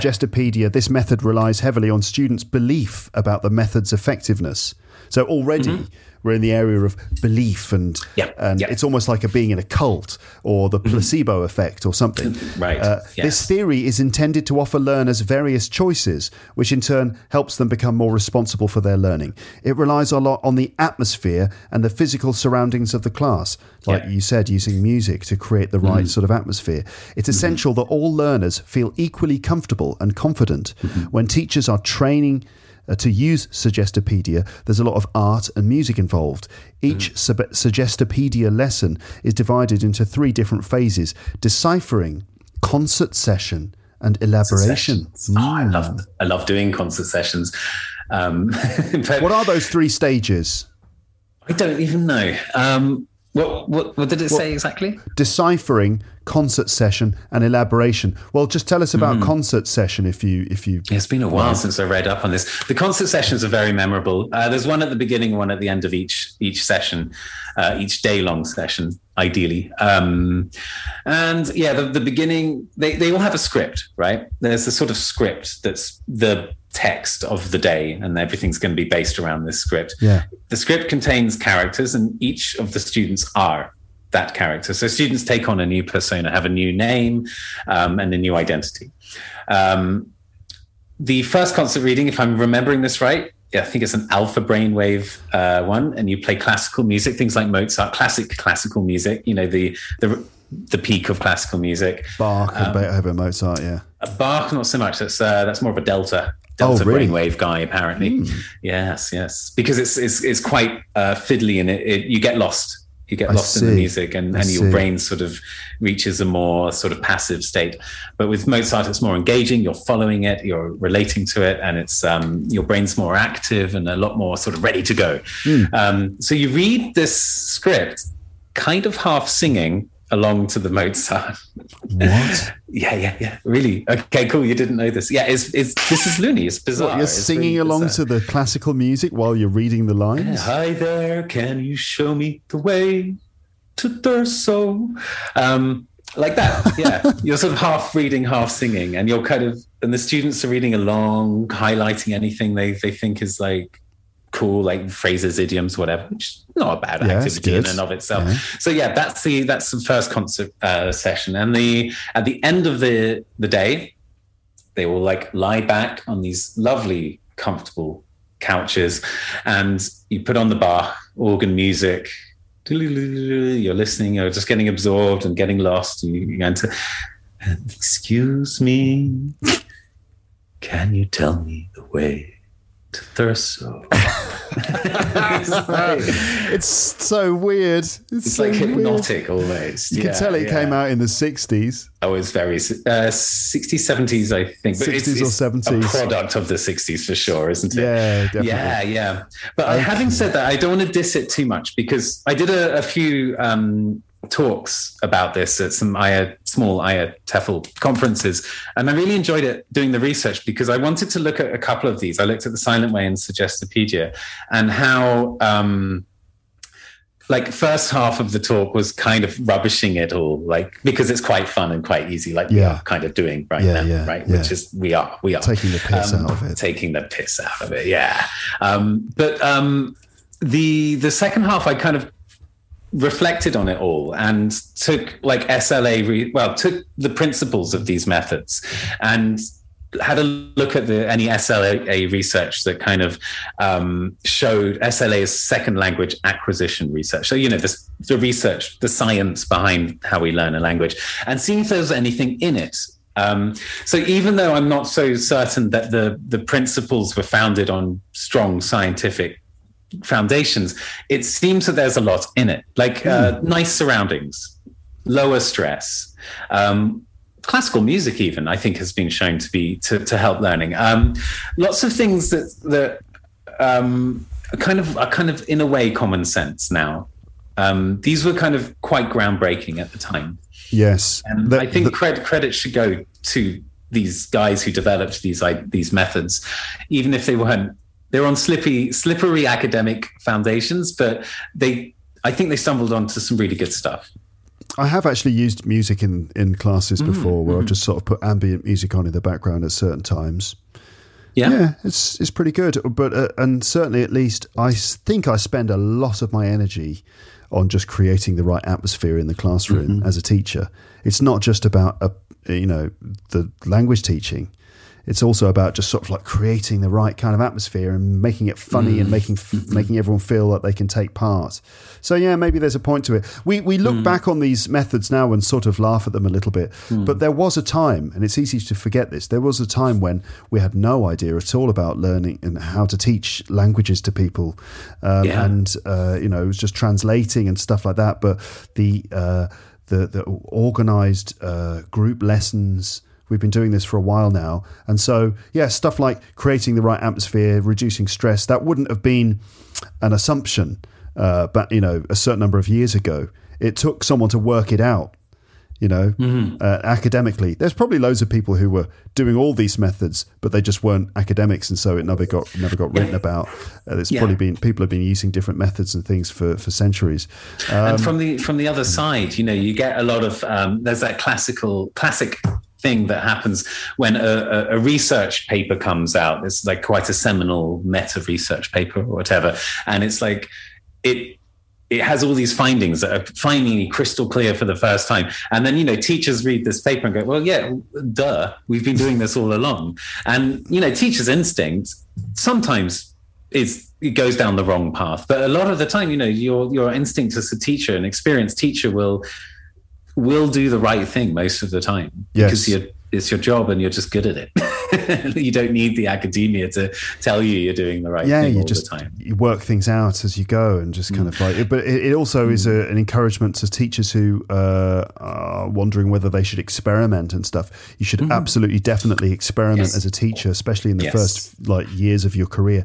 Try everything Yes. and anything, whatever everything, works, and then you start to learn. Oh, this thing works. This thing works. This thing works. I'll have a bit of that and a bit of that and a bit of that and a bit of mm-hmm. that, and then you've got bonkers. Yeah. yeah, and, and you can make it a bit bonkers. Like uh, I believe in in having a bit of craziness in, in lessons, and you know, like anything could be possible. Mm-hmm. Uh, you can, yeah, you can go off the beaten track and and try different things, and you should.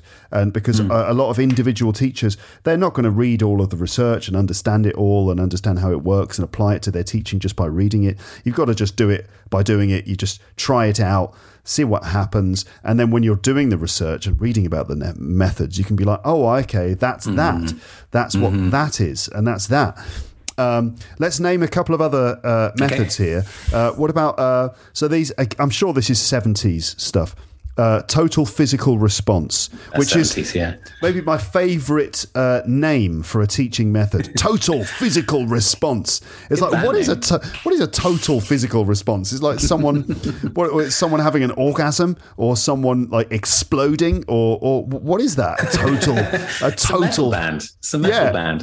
yeah it's perfect name for a metal band uh, uh, yeah total physical response Total physical we are total response. physical response yeah that would be brilliant so what's that Supporting Iron Maiden. Uh, well, I mean, it, it really kind of is what it says on the tin. That's a good metaphor. uh, it does what it says on the tin does what it says on the tin. Yeah, um, yeah. So it's. Uh, I mean, I I can never see how this would be useful beyond very low levels of English or learning any language.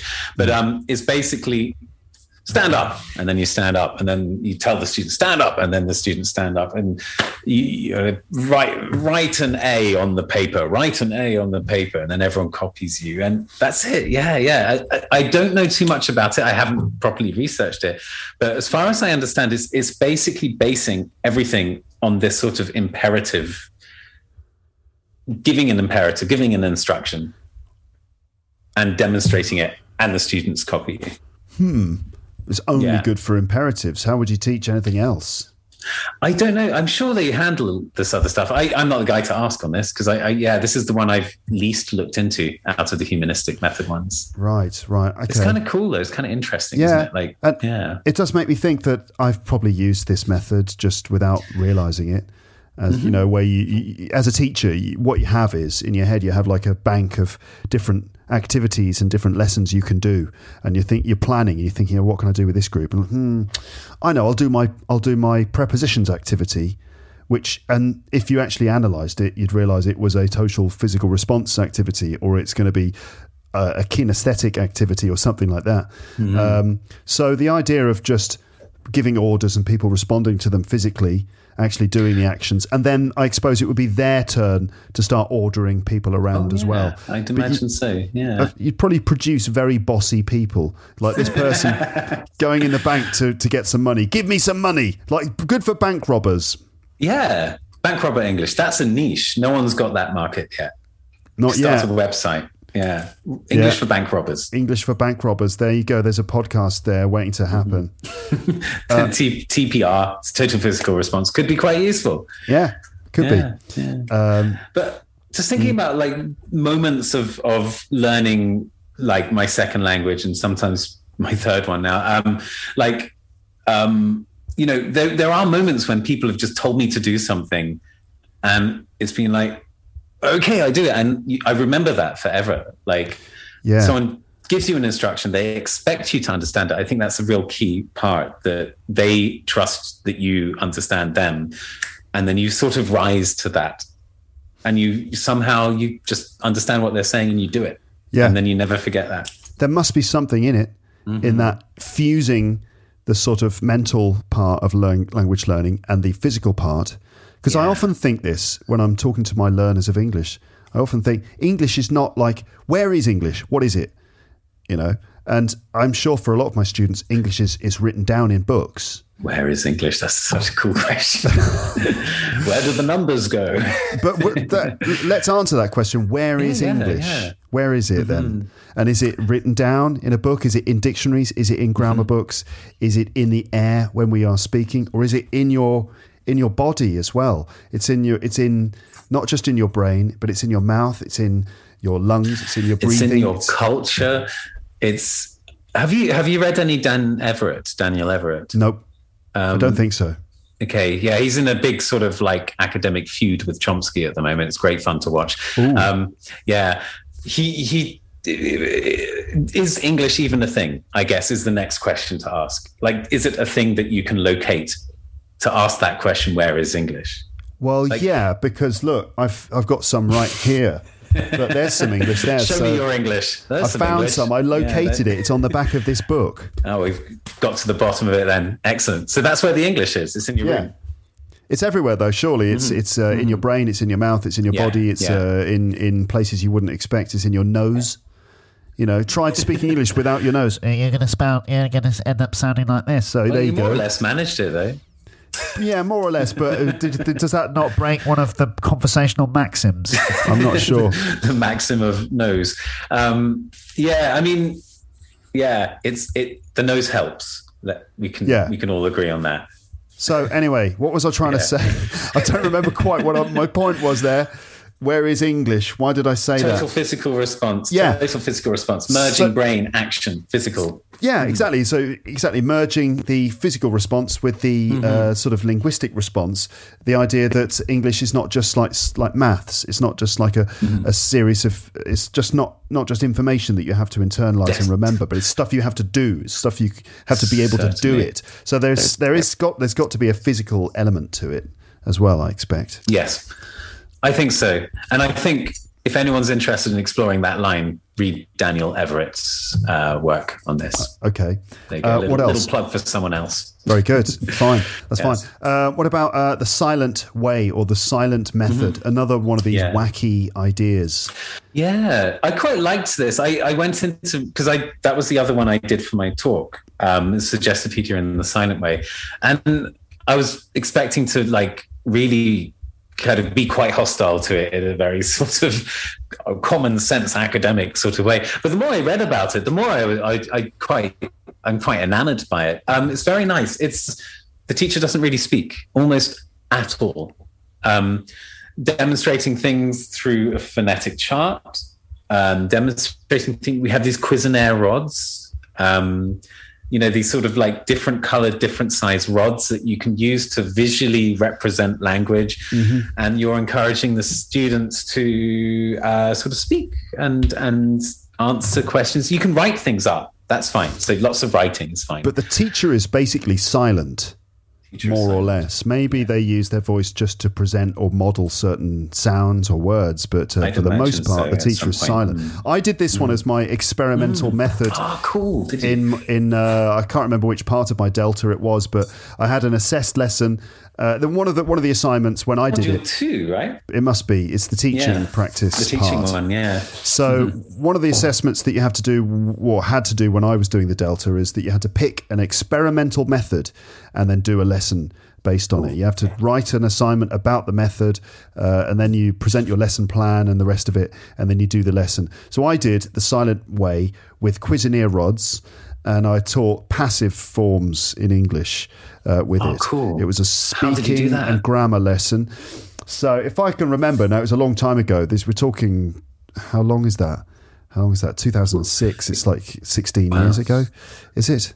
14 years yeah, ago. that's anyway. something ridiculous like that. Yeah. Long time. Yeah. A teenager's lifespan away. Yeah. Yeah. That's yeah, even exactly. scarier, isn't it? yeah. I was thinking that the other day. I was thinking, wow, if I'd had a kid at 25, the kid, right. I could be like going to the pub with that kid now. How that's crazy is that? And if yeah, anyway, so I did this this assignment a long time ago, but what I can remember is that so yeah, the silent method. I, I listeners, viewers, I, I basically was trying not to say anything in my lesson. It was like Luke, but silent. Can you imagine that? Is that even possible? Imagine that. Is that even possible? Yeah. Yes, it is. It was. Um, uh, so I have actually, I have shut my mouth uh, as a teacher before I have really. So. Um, Okay, Cuisenaire rods, listeners. Did you get what they are? They're that, they're they're these little uh, plastic rods of different colours and sizes, and they're quite useful. They're quite sort of mysterious and quite um, uh, fascinating things. If you take, they come in a little briefcase usually, or in a little pack, a little uh, box. And if you come into the classroom with a box of Cuisenaire rods, you could. It, it, they, they're the perfect accompaniment to the silent approach because it's very visual, and everyone looks at the rods and you can pass the rods around and they do different things. So I don't remember exactly what I did in my lesson plan, but it was essentially this. I came in, I had the Cuisenaire rods. I think I opened the box, which is kind of like a ooh kind of moment because then everyone sees all these different rods of different colors and sizes and they're like, ooh, what's this? And I wasn't speaking. And I wrote some words up on the board and I can't even remember how I did it really. But essentially, the the the rods represented different parts of speech in a sentence, and I was presenting active and passive uh, forms. And so you got the subject, you got the verb and the object, or you've got the agent and the verb and the auxiliary verb and the past Mm. participle, and then the the object if it's if it's there plus the preposition by, you know, or whatever. You know what I mean? And Mhm. just demonstrating vis- de- demonstrating visually how the active and passive forms were done and without really speaking at all except to just to present certain words which they all repeated. And then i gave them the rods and they were making the sentences and converting them from active to passive and doing other things like that. And i i, I was quiet. I passed the the the uh, assignment so i must have done it right but Ooh.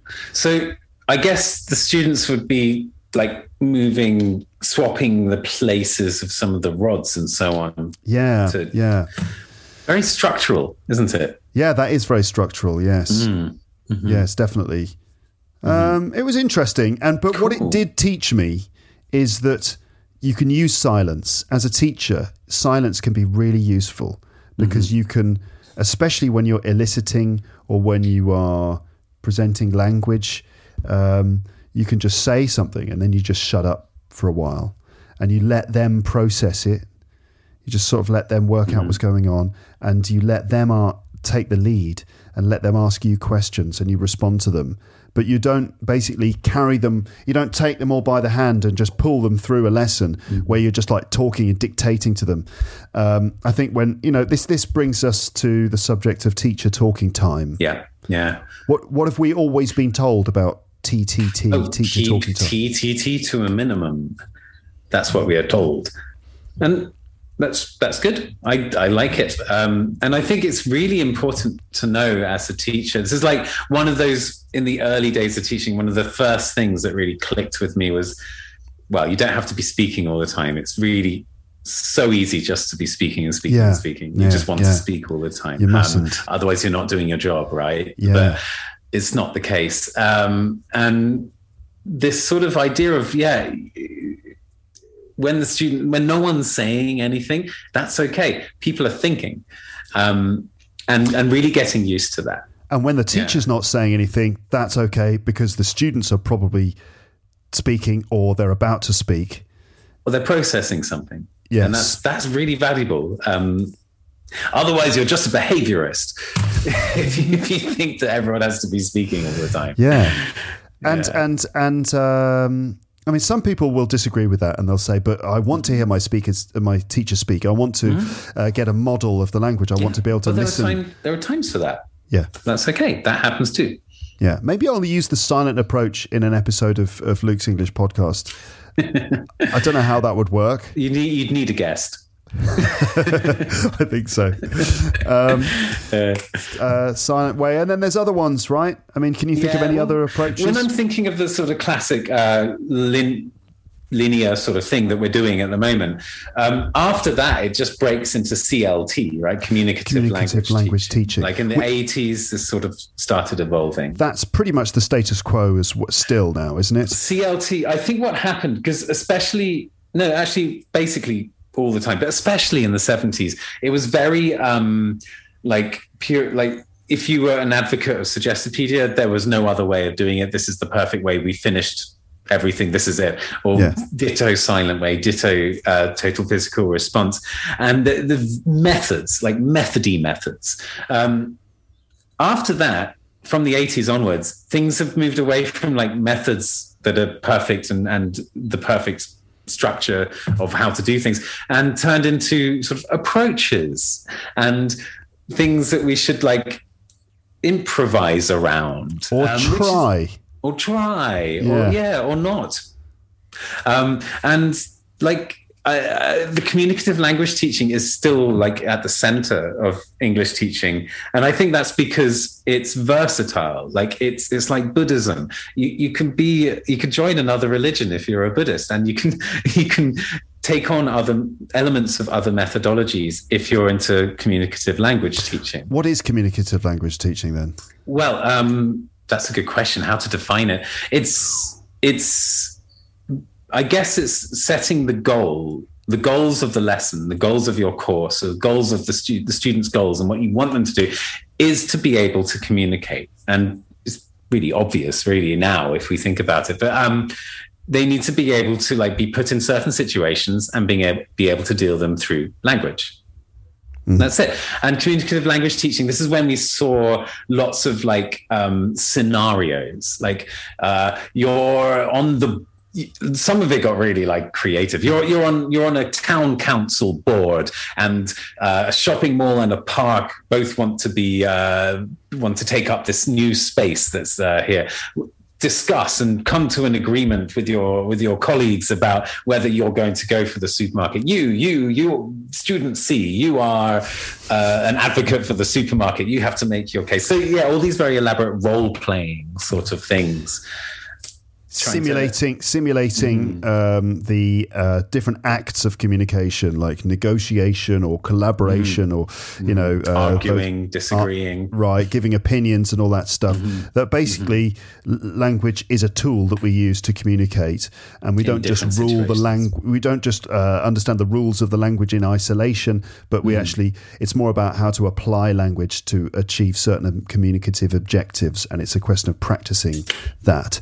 Um, yeah, Useful so- yeah, and that's uh, Yeah. essentially which means uh, teaching English or studying English by using it to communicate. And then, but not just that. There's also it would probably be part of a process. Um, typical English lesson where you have like the subject, you have a lead in where you talk a little bit about the topic, and then you have some input where you listen to a couple of people having a discussion, and then you do the language work where you break down the language, and then you have a task at the end, which is a sort of like a replication of the task they were doing in the listening, and then you can use those tools that you learned in the previous steps to actually achieve the communicative uh, act that you need to do in the task. Right? Yeah. yeah yeah that's it isn't it it's uh, the process is um yeah there's a sort of this is test teach, teach test element in there and there's Yeah. the ppp element as well isn't there like Yeah. um what was it Presentation, practice, and production. Yes. Yeah. Yes. Um, Um, and hmm. this is all merging into like task based learning too, when you have like all of this stuff. So you're practicing communicating in certain little micro situations. You're given vocabulary and you're given the tools to do it. And but at the end, there's like a general task, like a big task that you have to sort of do with people. Yeah, I think Yeah. that's it. But the process of it all is is part of part of the setup, isn't it? Yeah, yeah. I, I, I mean, I like it. I think this is. I think we've uh, arrived at a situation that's quite, quite good, and it also means that the lessons are interesting. Yeah. because you end up doing role plays and different tasks and things. Mhm. Yeah, and um, there are like it's really adaptable to any any situation i think that's why it's it's like it's got longevity um it's not dogmatic about uh its own its own like like greatness Yeah. like some other methods although one of my favorite criticism about um clt um michael swan um one of the top TEFL English teaching guys who writes, who's been, he's written so much about, and he's been around since the seventies, I think. Pro- uh, I mean, professionally, I think Yes, it was. Bought, it, it was. Oh no, he's bought a bit before then. yeah, but um, yes, and um, his criticism. He had a, an amusing criticism of communicative language teaching, summarizing it by saying, um, uh, "Student A, uh, you work for Radio Rhubarb. Talk about it." And it's it's just like it, it, sometimes he was making the point that sometimes it gets really, really elaborate and doesn't relate to the students' lives uh, right. very much. I mean. Right. If you're if you're if you're never going to be on a supermarket c- committee to take over the old car park, you probably won't need that language. But that's a minor criticism. It's adaptable. You don't have to do that lesson. You could do a yeah. lesson more relevant to the students. That's why it's important to identify your your group and to profile your class properly so that you know exactly mm. what kind of English they need. That's why you do yeah. a needs analysis to work out mm. the sort of situations that they will need to be in. So that if you've got yeah. a group of lawyers then you can do sort of you know uh, negotiations and stuff like that. But uh, uh, if if they're working in a shop, then you wouldn't do the same tasks. Yeah, um, yeah, yeah. Uh, there's some more. There's there's 2 mm-hmm. more things that I think we can talk about, okay. and that's probably we're probably good then because we've been yeah, going no for worries. a while now. Uh, yeah. So so other approaches. There's there's the lexical approach. Mm-hmm. Um, Lewis, right? Michael Lewis. Michael Lewis. Yeah, yeah. yeah. So talk to us about the lexical approach. I don't know if this is a is it in the same league as the other methods, or this is more about understanding um, the language? It's another way of looking at uh, the way language works, isn't it? Yes, well, I think it's it's like CLT. You can use it to inform your teaching, but it does it doesn't have to be the be all and end all of it. Yes. It doesn't have to be everything. Yeah. Um, but it's a really cool way of looking at language. Um, there are a few angles on this, um, but I guess essentially Lewis is saying that you you you don't need to look at like the grammar necessarily, um, or just the grammar.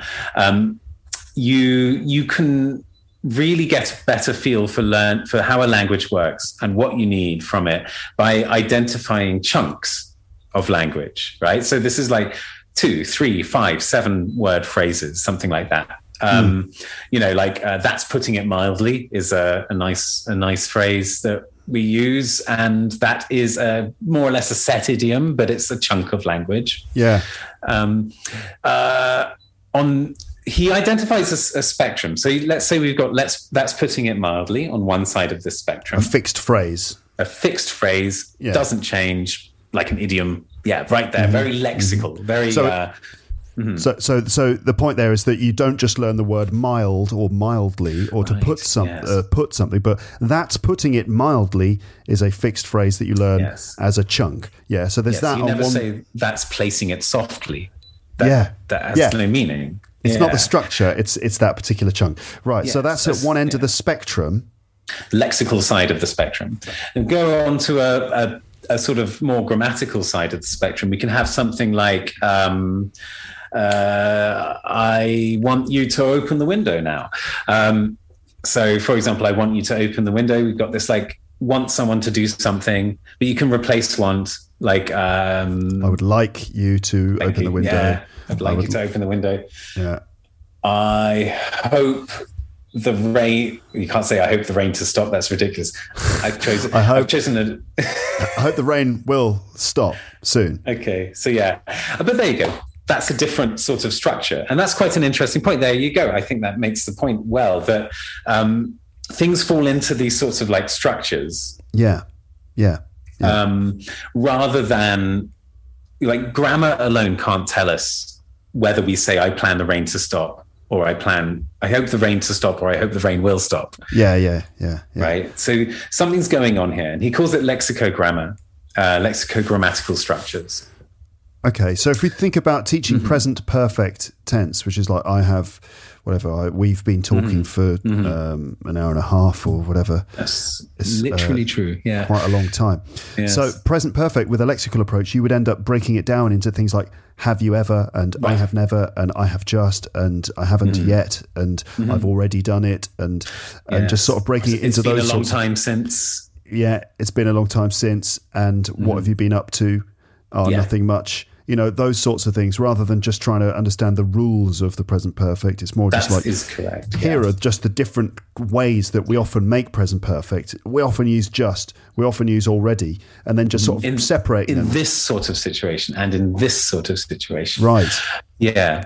Um, or or alternatively looking at um, language and looking at and sort of saying okay uh, when you learn a word, you don't just learn the word on its own, but you learn the other words that often go with it. So you don't, if you Right. learn the word according, you obviously learn according to. If you learn the Mhm. word looking forward, you learn to to look forward to, and then an Yeah. ing form, and that's your chunk. It's you know, I am looking forward to seeing you. Uh, is a chunk, and it's like the way we teach used to and to be used to doing. hmm Oh yeah.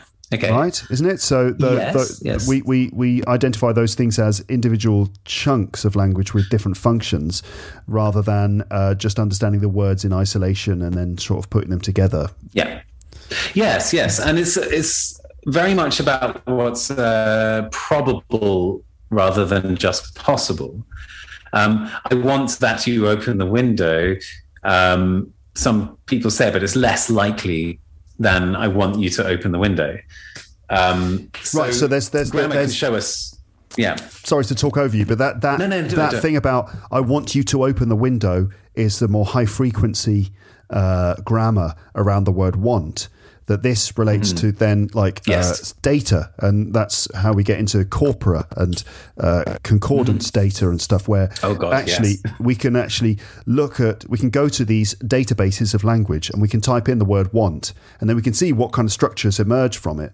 And uh, Yes. want someone to do something is the one that is like 95% of the time is the one that's used and so there Yes. you go this is the chunk that we learn i want i want to do something or i want someone to do something um, Yeah. yeah so that's just like looking at language as it's as it kind of comes in chunks of of vocab Yes, and this is really, really used. And also, a, a nice thing about that, I think people respond to that well. Students respond to that well because when they see examples that look natural, they recognize the context that the the example comes from. They recognize the situation. Like suddenly, it tells a story. Um, Yeah. You know, I've just woken up. Like. it tells quite a story. It could mean a lot of things yes um, and they sort of recognize it rather than having gone through the long back entrance of the grammar structures yes and then arriving at i have just woken up because just is for recent times and so i've just woken up top down bottom Start up there. top top, down, down, and bottom up so bottom up Yeah. is like looking at the individual uh, elements of the sentence and understanding them Mm-hmm. and breaking it down on a grammatical level or whatever and top down is just like Yeah, looking at the bigger picture understanding the the message which is being communicated by this particular uh, chunk of language. That's it. Start at the result. Yeah top top down. Yeah fantastic. Um, and finally uh, what about dogma? This is a yeah. dogma dogme i don't know Oh, how who knows? No one Yeah. knows how to pronounce it. Dogma, dogme. It's an approach to teaching which is sort of actually influenced by the world of cinema, right? That right yeah. Dogma uh, filmmaking was an approach to filmmaking that was essentially a very sort of uh, do it yourself, do it on the spur of the moment, try to use the least amount of technology possible. So we're not getting big lighting rigs and studios, but people are using handheld cameras. They're filming on the go, they're capturing real moments and just sort of making it up as they go along. That's like dogma Yeah. style filmmaking. They have a they have a manifesto, don't they? They they say things like you know no special effects, no no post production editing, like effects. Yeah. Um, no script. Sometimes I think. Mhm. Um, yeah, yeah. Right. But then dogma has worked its way into English language teaching somehow. What is Right. it? What is the dogma Well, approach? Yeah, so this was um it started on a forum. So I guess in a way it's like the first internet-based um uh, teaching methodology. Um, lots of teachers sort of talking about teaching and, and ex- expressing their frustration with course books. Initially, I think it comes originally from a sort of uh, being annoyed by course books, thinking that course books don't relate to the students well enough, and teaching the syllabus that the course books give you isn't the best way to get students to learn learn a language. I think that's how it all started. Um, then it led to Luke Meddings and Scott Thornbury's uh, sort of seminal work, and they wrote a book called uh, Teaching Unplugged. Uh, very cool name, isn't it? Yeah. Um, yeah. It's like MTV Unplugged, isn't it? MTV Unplugged. Well, this was MTV Times. This Yeah. is the 90s. Yeah. Um, uh, great book. And so basically, yeah, it's about teaching without any aids, just going in and just the student and the teacher as two human beings. The teacher has the knowledge and has a lot of knowledge, not just of the language, but also different ways of explaining the language. It isn't just randomly just going in. The teacher has to be, in a way, more prepared than a teacher with a course book. Um, but uh, yeah, using language opportunities that come in the form of like what's happening with the student in their life. Yeah. Um, uh, yeah, basic on a basic level. So you know, a student, you know, be chatting at the beginning of a class.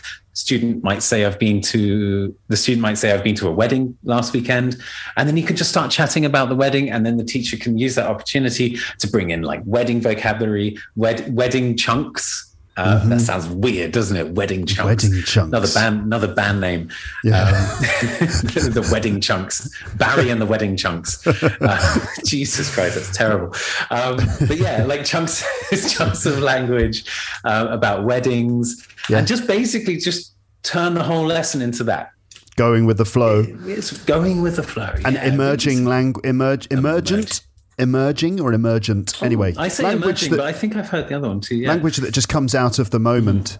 Um, I think- and Yeah. Sorry. Yeah, that's. Um, are you okay? I'm plugging All my good? phone in. Battery about to die? My battery's about to Ah, die. okay. And I'm using uh, the internet for. Uh, I'm using the internet on my, my phone's internet is, is powering this call. so Is he going to sure- make it in time? Is he going to make It's it in time? And he did it. It's okay. Yeah, so right. emerging language, language Yeah. that comes out of the situation. So it's just kind of like um, you've got to be pretty on your feet as a teacher. You've got to be listening very carefully, trying to understand what it is that the student is trying to say. Yeah. And and then um, trying to essentially like give them the words and grammar and phrases that they need to be able to say what they're saying, and Yes. writing a lot of it on the board and error correction as well, like spotting their errors and Yes. putting those on the board and using that as a springboard to then do other things. So yeah, very sort of freestyle, like whoa, freestyle. Let's just respond to the student kind Mm-hmm. of thing. The emerging language thing, I think, is also one more thing is that it's um, not just what emerges from the context of the lesson, but the thing. As a teacher, you've seen it all the time. The students trying to, they get to the stage when they're talking and then they're trying to say something, they don't have the language for it. And that is when that language is like, that's when you need to teach them that language, not before Yes. or not after. It's Yes. like that moment is the perfect moment for it because they're Mm-hmm. totally after it. They want that. And Yeah. that finding those moments, that's the, for me, that's the heart of Dogma. Like, um, Yes. yeah. Which is great as a teacher. I love when they need it. I love doing that because it's like yeah, yeah. trying to trying to read the student's mind. It's actually really interesting, and um, especially when you get it right. When they're like, uh, uh, uh, uh, uh, Mm. so and you say, "What you mean is anti-disestablishmentarianism," and they're like, "Ah, thank you." that's just that's fantastic. That's what I wanted to say. yeah, yeah, yeah. um, yes. Okay. Look, um, Gabriel, we've got to stop because we're going to go it? on Yeah, forever. for sure, for uh, sure. We've got to have lunch and stuff like that. But it's been interesting. Essentially, what we've done is just kind of gone through.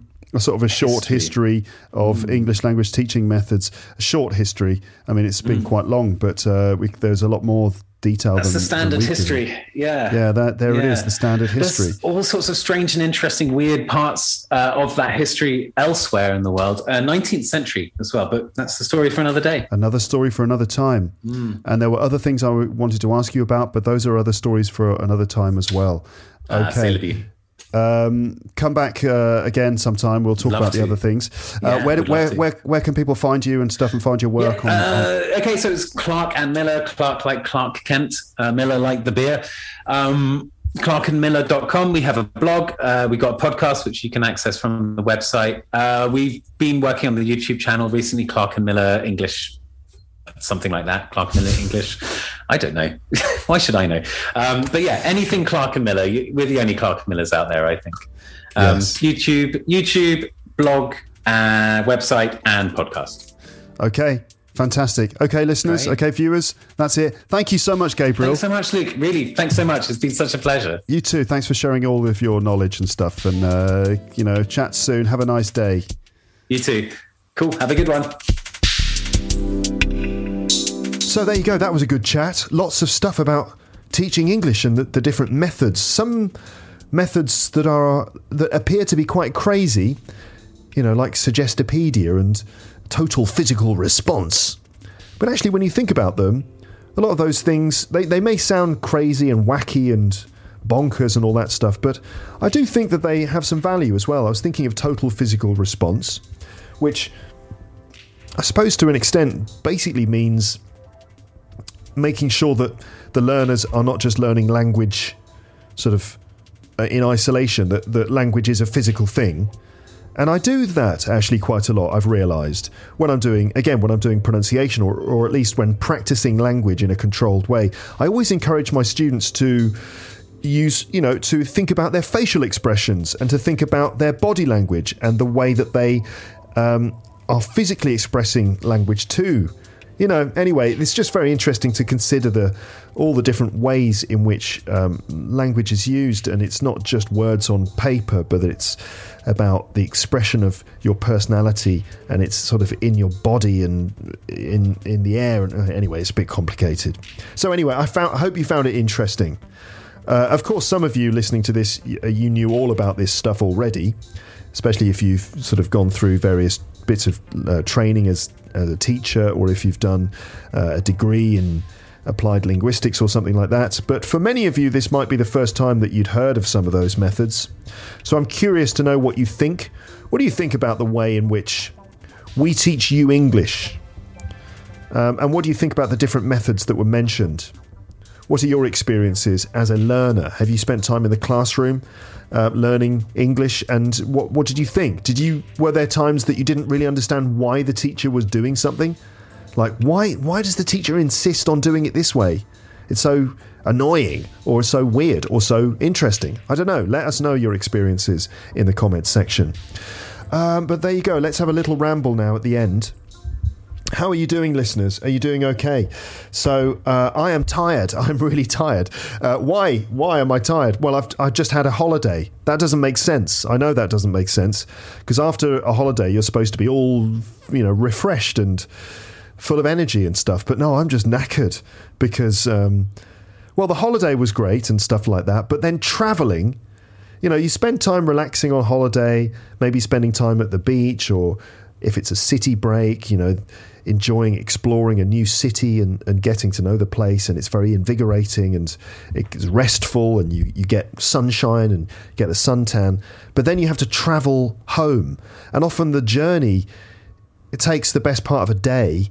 And it can be an exhausting and frustrating experience traveling, waiting in airports, delayed planes, you know, trying to find your luggage on the luggage carousel, the baggage reclaim, you know, trying to, you know, is that our bag? No, that's not. Oh no, our bag's blue. No, it's not. It's black. Oh, uh, that's that's it. No, it, ours has got different wheels, and just waiting and then having to get a taxi and just. It takes such a long time that by the time you get home, you're just like, oh God, I need I need another holiday now. It's true, isn't it? Sometimes you need a holiday to recover from the holiday. So yeah, um, my wife and I and our daughter, we spent a week in Portugal. Lovely, lovely Portugal. It was the first time I'd been there. Uh, before going to Portugal, though, uh, I went to England with my daughter. My wife stayed at home. She had lots of work to do. But uh, my daughter and I went to England for a week and stayed with my parents. So that was good. But there was, you know, obviously loads of trains and and uh, taxis and so on as well. But um, a week in, in England and uh, I did manage to record one episode while I was there. It was with my brother James, and that's something you can discover when it arrives.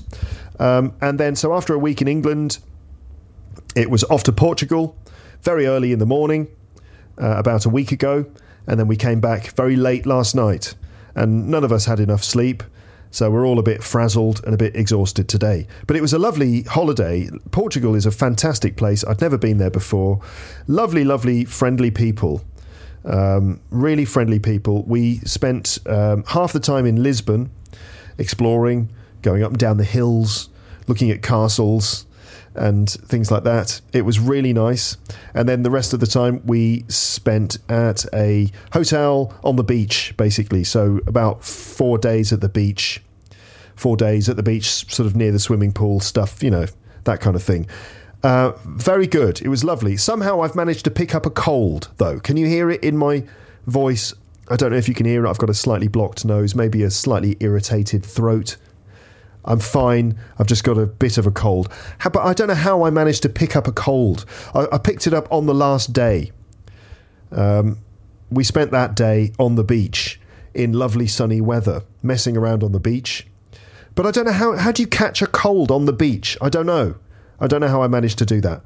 It wasn't even cold. I know you're thinking, oh, maybe you were outdoors and it was windy or something. It might have been a bit chilly. It wasn't. It was lovely, warm weather. If anything, it was too hot for me. Maybe I caught a hot. Maybe that's the thing that happened. But of course, nobody ever says that, do they? No one ever says, "Oh, how are you doing?" Uh, oh, I've, oh, you know, I've, I've got a bit of a hot. Like, sorry, a what? No one ever says that. That's completely ridiculous. But maybe that's what happened to me somehow. Instead of catching a cold, I caught a hot. Uh, but it's totally stupid. So, yes, don't say that. no one ever says that. Anyway, it's nice to be back in my podcastle, in my pod room. And um, that's enough rambling. I've got lots of work to do. You probably do as well. So that's it for this episode. Thank you so much for listening. As I mentioned before, let me know your thoughts in the comments section. And if you're in the Paris area, don't forget to come to the teacher talk I'm doing, uh, where I'll be, you know, doing that storytelling stuff and trying to make my audience laugh. Uh, it should be fun. I'm looking forward to it. I actually really enjoy telling this story. This story of misery and confusion. It's actually quite a funny story because everything worked out fine in the end. It sounds like it was dramatic and scary, but it was fine in the end. So, you know, it's one of those situations where during the while you're experiencing it, it's horrible, but then you could just enjoy laughing about it later, which is what is good about bad experiences. You know, if you have a bad experience and you live through it, of course, obviously, if you don't die, if you survive it and you turn out, you come out the other side basically fine um, then it's always at least you have a story at the end. That's the thing. You know, that's always worth remembering. If you're having a bad time, uh, for example, if you're having a nightmare traveling experience where you miss a flight or something happens, your plane crashes and you you you have to you get stuck in the mountains with all the other passengers and it becomes a desperate survival situation and only some of you emerge alive. Um, at least you've got a story at the end of it. Okay, I'm being glib and flippant now. Uh, but anyway, join us for this for the evening, the storytelling evening, 19th of May, 7 p.m. Paris, the Invalides Centre in Paris. Go to britishcouncil.fr and then click événement and then find my talk. It's the one called Le Choc Culturel, um, Culture Shock and uh, you can book your seat. It's completely free. Okay, so see you there, I hope. Um, but that's it for this episode. Thank you so much for listening. I will speak to you again very soon. But for now, it's time to say goodbye. Bye, bye, bye, bye, bye, bye, bye. Thanks for listening to Luke's English podcast. For more information, visit teacherluke.co.uk.